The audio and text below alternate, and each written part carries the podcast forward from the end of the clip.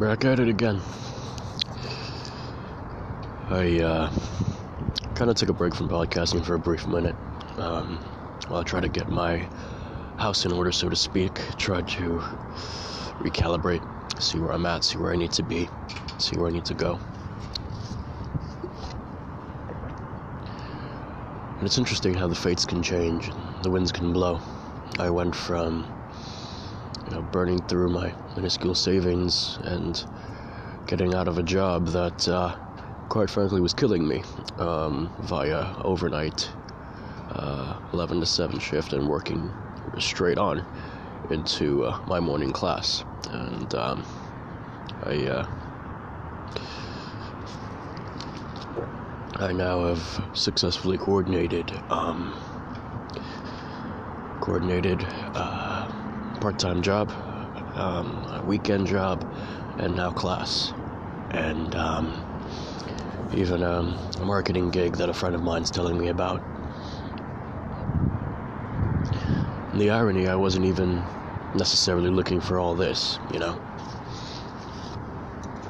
I just resigned myself to the fact that, um, you know, I needed to make changes in my life. I needed to cut down on specific things, and I needed to stop, above all, burning the candle at both ends. Because, quite frankly, I thought I could be Superman. I thought I could be the guy that was, you know, gung ho 24 7, always running and gunning. And I suppose in short bursts I can, but, you know, on a long enough timeline, it just blows up in your face, you know? People talk about working full time and going to school full time. Um, can be done, but is rarely done, honestly. And uh, just because it can be done doesn't mean it's a good idea, and doesn't mean it's for everybody to do so. Grinding yourself into a frenzy to the point where you have no um, time. You know, maybe you make a little bit extra money, but not only is that getting burned away in taxes, you don't even have time to enjoy it.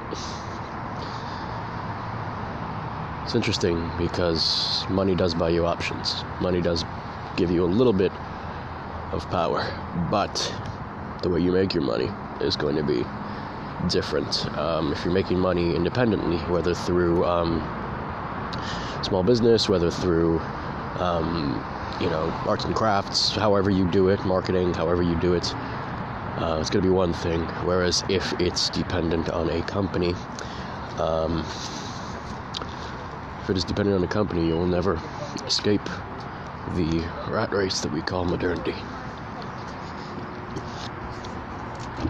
You will never um, have the.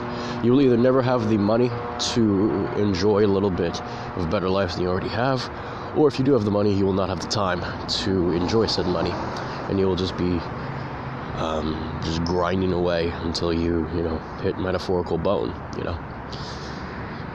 Talk about rubber meets the road, and on some level it's a necessity, but then what happens when the rubber burns through? And so now we've ended up where it's a necessity to find alternatives to a lot of things, actually. Because to be a thousand percent honest, and I can only speak on this candidly because I see the uh, reflection of um, of it being done in politics. I see it. I see the the debasement of fear. I see the promotion of horrible things as an excuse to suddenly cower in your burrow. I see the world growing more and more risk averse, and the irony is that makes the world significantly more dangerous because then the one man who takes a risk, even if it's a bad kind of risk, has a ripple effect that just reverberates throughout the now neutered society. And so, where we've ended up now is finding a necessity for calm confidence, finding a necessity to recognize that you can survive on a little bit less money, at least for the first two, next two to three years, or for the first year you're starting out in college, or the way you learn time management, the way you learn certain skills that you need to learn, is just by doing it, you know?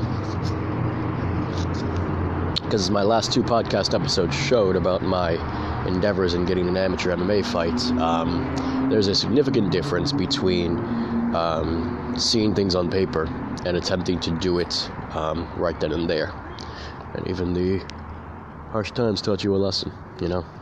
Good times can teach you, and I think that's something that we've kind of let slip our minds nowadays because we're so used to failures teaching us a lesson that it becomes almost this pull towards um, misery in a sense, you know. And don't get me wrong, you see it in the media, you see it, you know, in music, you see it in the popular culture nowadays, but reality, it kind of pulls that way because we have this in the back of our minds, and that's the only time we truly learn anything. And that's true, but we have to embrace the good times as well. We have to recognize the fact that during those bad times, while we were still learning and struggling and pushing and trying to claw our way out of our bad situation, we prayed for the good times we now have, or at least the times that we have a little breathing room and aren't as stressed out and panicked for good reasons or not so good reasons.